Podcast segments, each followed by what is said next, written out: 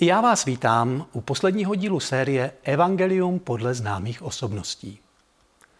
Tuto sérii jsme započali dílem o hledání smyslu života. V této souvislosti jsme zabrousili do díla slavného režiséra Ridley Scotta. Ve druhém díle nám posloužily texty některých písní neméně slavné zpěvačky Lady Gaga k vysvětlení pojmu hřích.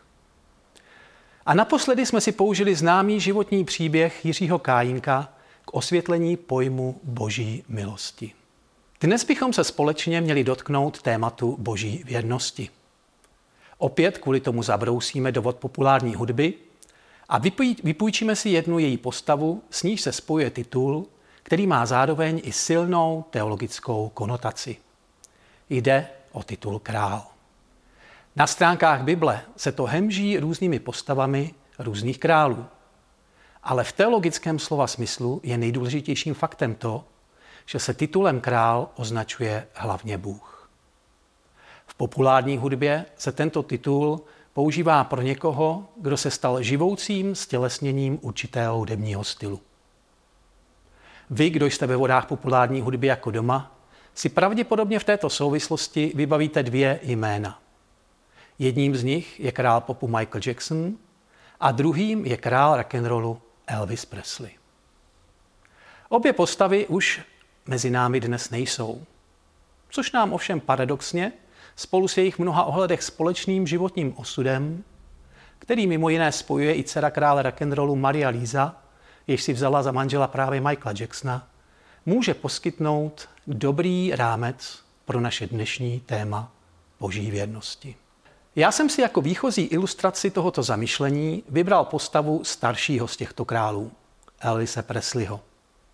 A to nejen proto, že pokud bychom měli měřit osobnosti na vahách kontroverznosti, mohli bychom říct, že z tohoto měření Elvis vychází o něco lépe. Ale i kvůli tomu, a možná hlavně kvůli tomu, a to možná některé z vás překvapí, že Elvisovi životní a duchovní kořeny byly silně spjaté se stejným křesťanským proudem, do něhož patří i naše apoštolská církev.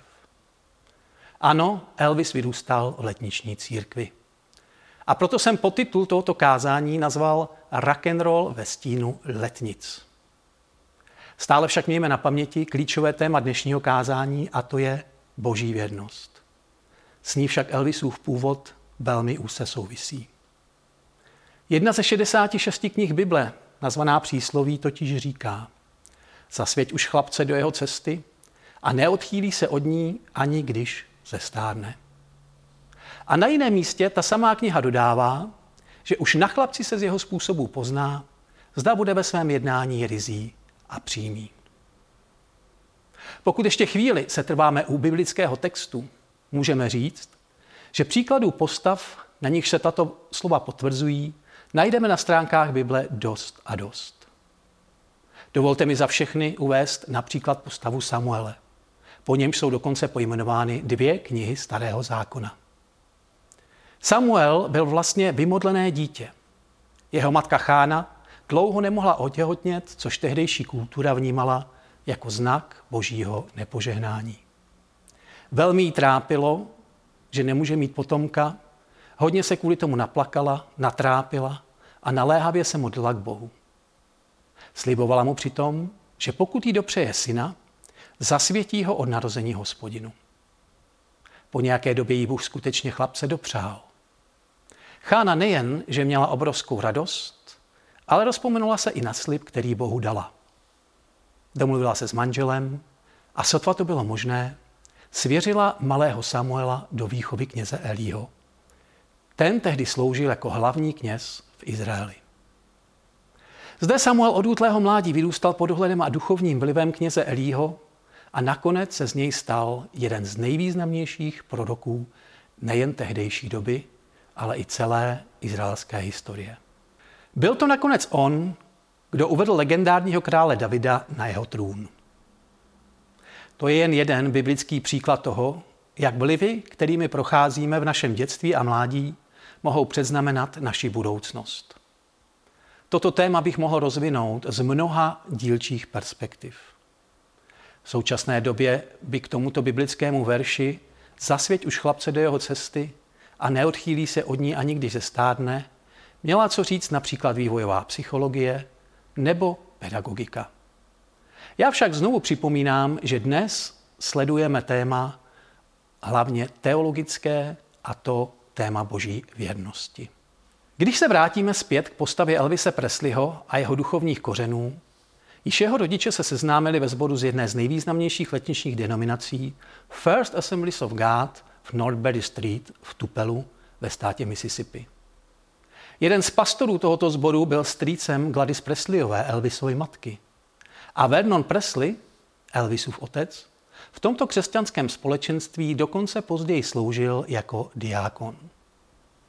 Preslyovi se ve sboru poměrně aktivně angažovali. A podle očitých svědectví se pravidelně účastnili nejen nedělní školy a bohoslužeb, ale i středečního zhromáždění. Není tedy divu, že malý Elvis byl za chvíli v církvi jako doma. Kromě toho, že tam nabíral své první duchovní zkušenosti a nechal se tam pokřtít, ho toto můžeme říct velmi živé společenství víry, do určité míry vybavilo i pro jeho budoucí hudební kariéru. Tamnější pastor Frank Smith mu například pomohl naučit se první akordy na kytaru. A Elvis zde získal také svou celoživotní lásku ke gospelové hudbě. Podle jeho vlastních slov právě ve First Assemblies of God v Tupelu a později také v Memphisu, kam se přestěhoval a začal chodit do stejnojmeného sboru, získával základy pro svůj specifický přístup k hudbě a dokonce i ke svému specifickému tanci, kvůli němuž se mu přezdívalo Elvis Pelvis. Pelvis v angličtině znamená pánev. Sám k tomu říká toto. Od svých dvou let jsem nepoznal nic jiného než gospel. Když kazatelé zpívali, tančili, pobíhali se a tam, skákali po klavíru a pohybovali se, jak se jim zachtělo, tehdy jsem se od nich, myslím, hodně naučil. Když se tedy vrátíme ke slovům Bible zmíněným v úvodu tohoto zamyšlení, Elvis byl od začátku zasvěcen do cesty víry a také do cesty hudby. A ještě jednu cestu, která se ukázala pro jeho budoucí život jako klíčová, bych tu rád zmínil. Jde o cestu míchání kultur. A nebo také jinými slovy, cestu překonávání segregačních bariér. Dovolte mi v této souvislosti připomenout, že Elvisovo mládí se odehrávalo především na jihu Spojených států. A to ve 40. a 50. letech minulého století. V tomto období ještě platily segregační zákony a vrcholil boj za práva afroameričanů. V roce 1955 například, kdy Elvis poprvé výrazně prorazil na hudební scéně, Rosa Parksová, aktivistka za práva afroameričanů, odmítla vzdát se svého místa v autobuse a uvolnit je bílému pasažéru, což tehdy představovalo porušení právních předpisů o segregaci.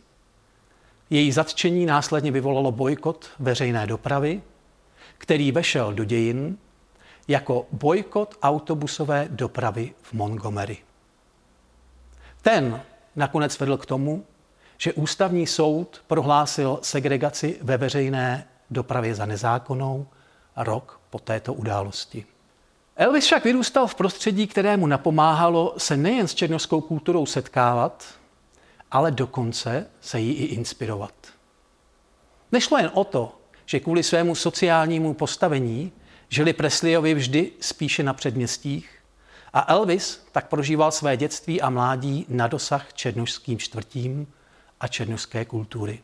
K jeho vztahu k této kultuře přispěl právě i to, že se pohyboval v prostředí letniční církve. Ta totiž měla k mísení běložské a černožské kultury hodně blízko. Vždyť už samotné počátky letničních jsou spojeny s událostmi na Azusa Street v Los Angeles, kde spolu Běloši a Černoši uctívali společně Boha na jednom místě. Což bylo na začátku minulého století poměrně nevýdané a neobvyklé. Sam Phillips, majitel nahrávací společnosti Sun Records v Memphisu, jednou prohlásil – pokud bych dokázal najít bělocha, který do zpěvu dokáže vložit černožské cítění, udělal bych z něj milionáře. V Elvisovi takového člověka našel a skutečně jeho cestu nasměroval k nevýdanému úspěchu, ale i k těm milionům. Dovolte, abych se teď ve vyprávění o Elvisovi zastavil, protože vy se možná ptáte, jak toto všechno povídání o budoucím králi rock'n'rollu souvisí s avizovaným tématem boží vědnosti. Možná to tak na první pohled nevypadá, ale životní příběh Elvise Presleyho má s tématem boží vědnosti velmi úzkou souvislost. Abych to ilustroval, vrátím se ještě chvíli k obrazu cesty z knihy Přísloví.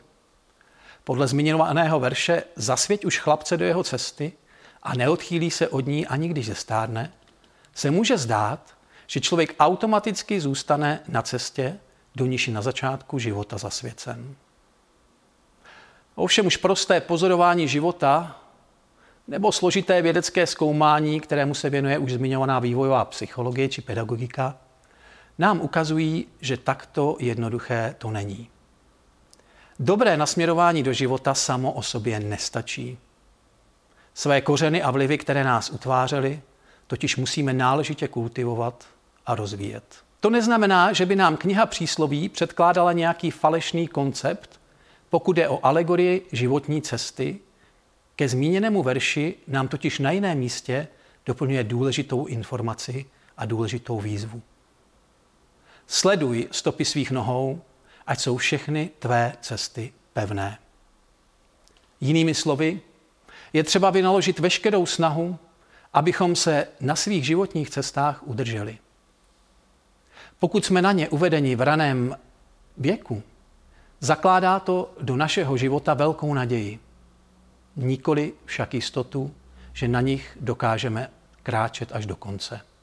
Výstrahou nám v tomto směru může být biblická postava krále Šalamouna, který přesto, že byl již v raném věku uveden do cesty víry a cesty králování, nakonec selhal v obojím. Podle první knihy královské jej z cesty odané víry svedla přílišná láska k ženám a z cesty úspěšného králování pravděpodobně přílišná láska bohatství. Máme-li se ovšem vrátit k postavě krále rock'n'rollu, položme si otázku, jak on dopadl na svých třech konkrétních cestách, o nich jsem se ve své úvaze zmínil. Začněme tou cestou, která se zdá nejjasnější. Cestou hudby. Jak už bylo naznačeno, a jak mnozí z vás pravděpodobně ví, Elvise proslavila hlavně právě hudba. Konkrétně tedy v té době nově se rodící styl či proud, který obdržel pojmenování rock and roll. Tento styl vznikl propojením černožského rhythm and blues a běložského country westernu a v počátcích znamenal skutečnou nejen hudební, ale i kulturní revoluci, mimo jiné právě pro ono propojení černožských a běložských prvků. A rock and roll se hlavně ve svých počátcích stal symbolem kulturní dekadence a revolty mladé generace. Když Elvis vystoupil v roce 1956 v jednom ze svých prvních televizních vystoupení v Ed Sullivan Show, kamery jej zabírali jen od pasu nahoru, protože jeho pohyby pán ví, vzpomeňte na přezdívku Elvis Pelvis, byly pro tehdejší televizi nepřijatelné. I tak zpěvák způsobil v řadách části veřejnosti pohoršení a odpor. Pro mnohé se stal stělesním všeho špatného a dokonce i častým námětem mnohých kázání v amerických křesťanských církvích.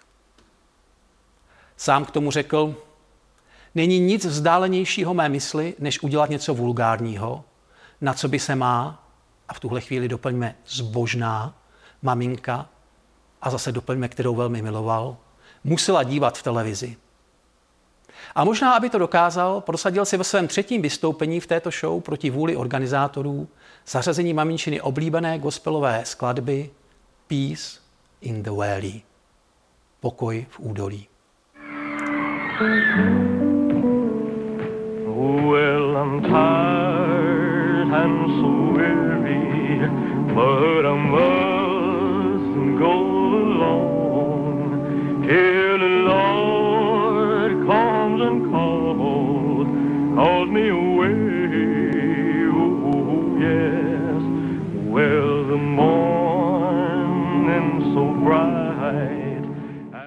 Paradoxně v této souvislosti zní fakt, že název hudebního stylu rock and roll poprvé použil jeho praotec, americký DJ Alan Freed, a pochází z křesťanského slovníku.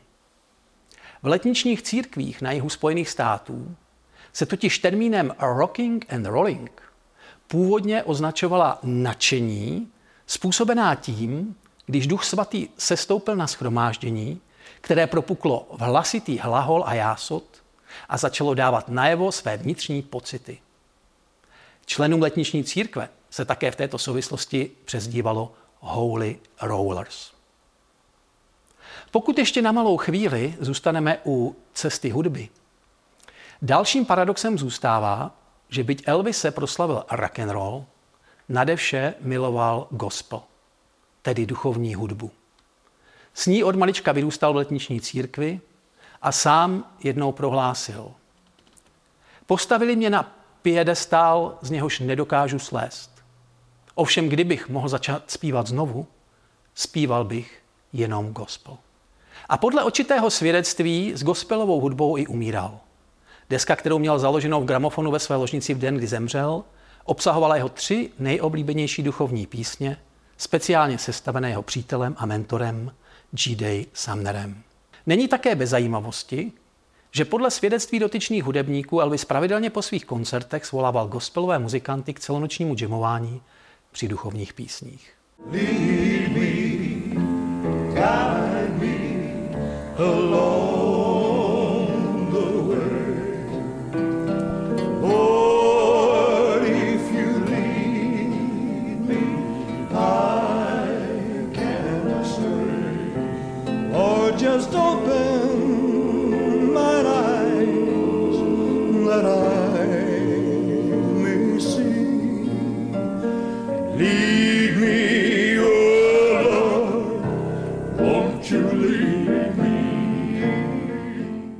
Faktem zůstává, že jediné ceny Grammy, které Elvis získal, obdržel za gospelové desky.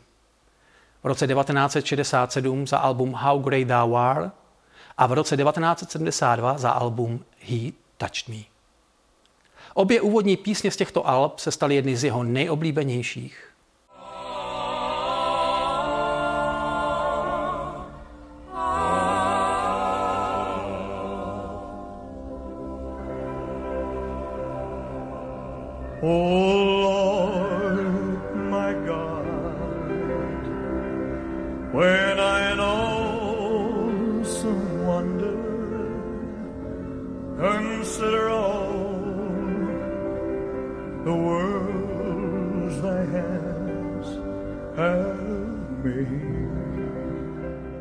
Cesta hudby tedy. Elvis se doprovázela po celý život. A můžeme dodat, že o cestě míchání kultur či překonávání segregačních bariér platí to samé. Jak už bylo řečeno, černovská hudba tvořila nejen součást rock'n'rollu, ale právě i gospelového dědictví duchovních písní. Takže je jenom přirozené, že ani tuto cestu Elvis nikdy neopustil. V jeho doprovodném týmu jej s železnou pravidelností doprovázely černožské zpěvačky. A to i tehdy, když mu organizátor jednoho koncertu v texaském Houstonu vyjádřil nevoli a požádal ho, aby černošky vyměnil za běložky. Elvisova odpověď zněla, buď přijedu s nimi, anebo vůbec. Takže tedy cestu otevřenosti jiným kulturám a cestu hudby zvládl král rock'n'rollu až do konce. Před námi však stojí poslední a podle mého názoru ta nejdůležitější otázka. Jak Elvis zvládl cestu víry? Rád bych odpověděl, že stejně dobře jako ty dvě předchozí. Ovšem tak jednoduchá odpověď na tuto otázku samozřejmě není. Možná už proto, že je těžké rozeznat vnitřní motivy a postoje srdce, které jediné mohou přinést na tuto otázku přesvědčivou a správnou odpověď. My můžeme usuzovat jen z vnějšího jednání, které během Elvisova života jevilo přeci jen dost rozporuplnosti. Na jednu stranu vidíme člověka, který je formován křesťanským duchovním dědictvím a rozhodně na něj během svého života nezapomíná. Do církve si cestu nachází jak v rodném Tupelu, tak i v Memphisu, kde prožil většinu svého života. O tom svědčí i pastor zboru First Assembly of God James Hamill, jehož společenství Elvis pravidelně vyhledával. Navštěvoval tento sbor do té doby, dokud mu to jeho veřejná popularita dovolila. A i potom podle Jamesa Hamila do sboru čas od času zavítal, nepozorovaně zadním vchodem přišel během bohoslužby a účastnil se jí v privátním balkónu. Pastor Hemel dokonce vzpomíná na několik okamžiků, kdy je Elvis po bohoslužbě vyhledal a společně se modlili modlitbu pokání a Elvisova znovu odevzdání do božích rukou. Sám Presley se označoval za toho, kdo stále hledá a kdo chce jít duchovně stále hlouběji. To je však paradoxně přivedlo i na cestu různých jiných duchovních proudů. Vždy se však nakonec navracel ke křesťanskému náboženství a snažil se nacházet svou útěchu v Bohu. Na druhou stranu měl král rock'n'rollu i své stinné stránky. Jeho jednání se mnohdy těžko slučovalo s jeho křesťanským přesvědčením a on si toho byl podle svědectví mnohých očitých svědků jednak dobře vědom a jednak se to v některých případech snažil jako správný Žan i dobře omlouvat a ospravedlnit. Jeho kolegové a přátelé ze světa gospelové hudební scény údajně neznali celý jeho životní příběh. Elvis se je schválně od své odvrácené strany života, která jej nakonec dovedla až k předčasné smrti, snažil chránit. A to dobře. Jak to tedy nakonec dopadlo s Elvisovou duchovní cestou? Joe Mosho, autor knihy Spiritual Side of Elvis, a člověk, který zpěváka často doprovázel, třeba právě při o něch pokoncertních gospelových večerech, tvrdí, že kdekoliv cestuje, tam lidé kladou otázku, byl Elvis nakonec spasen? To těžko řekneme s jistotou. Co však snad říct můžeme, je to, že v Elvisově životě můžeme rozeznat neustále přítomné stopy boží milosti a věrnosti. Jak tohle můžeme doložit? Bible nám naznačuje, že když už se člověk jednou vydá na cestu víry, Bůh se ho tak lehko nevzdá. Stále hledá, jak může člověka oslovit a přitáhnout ho znovu k sobě.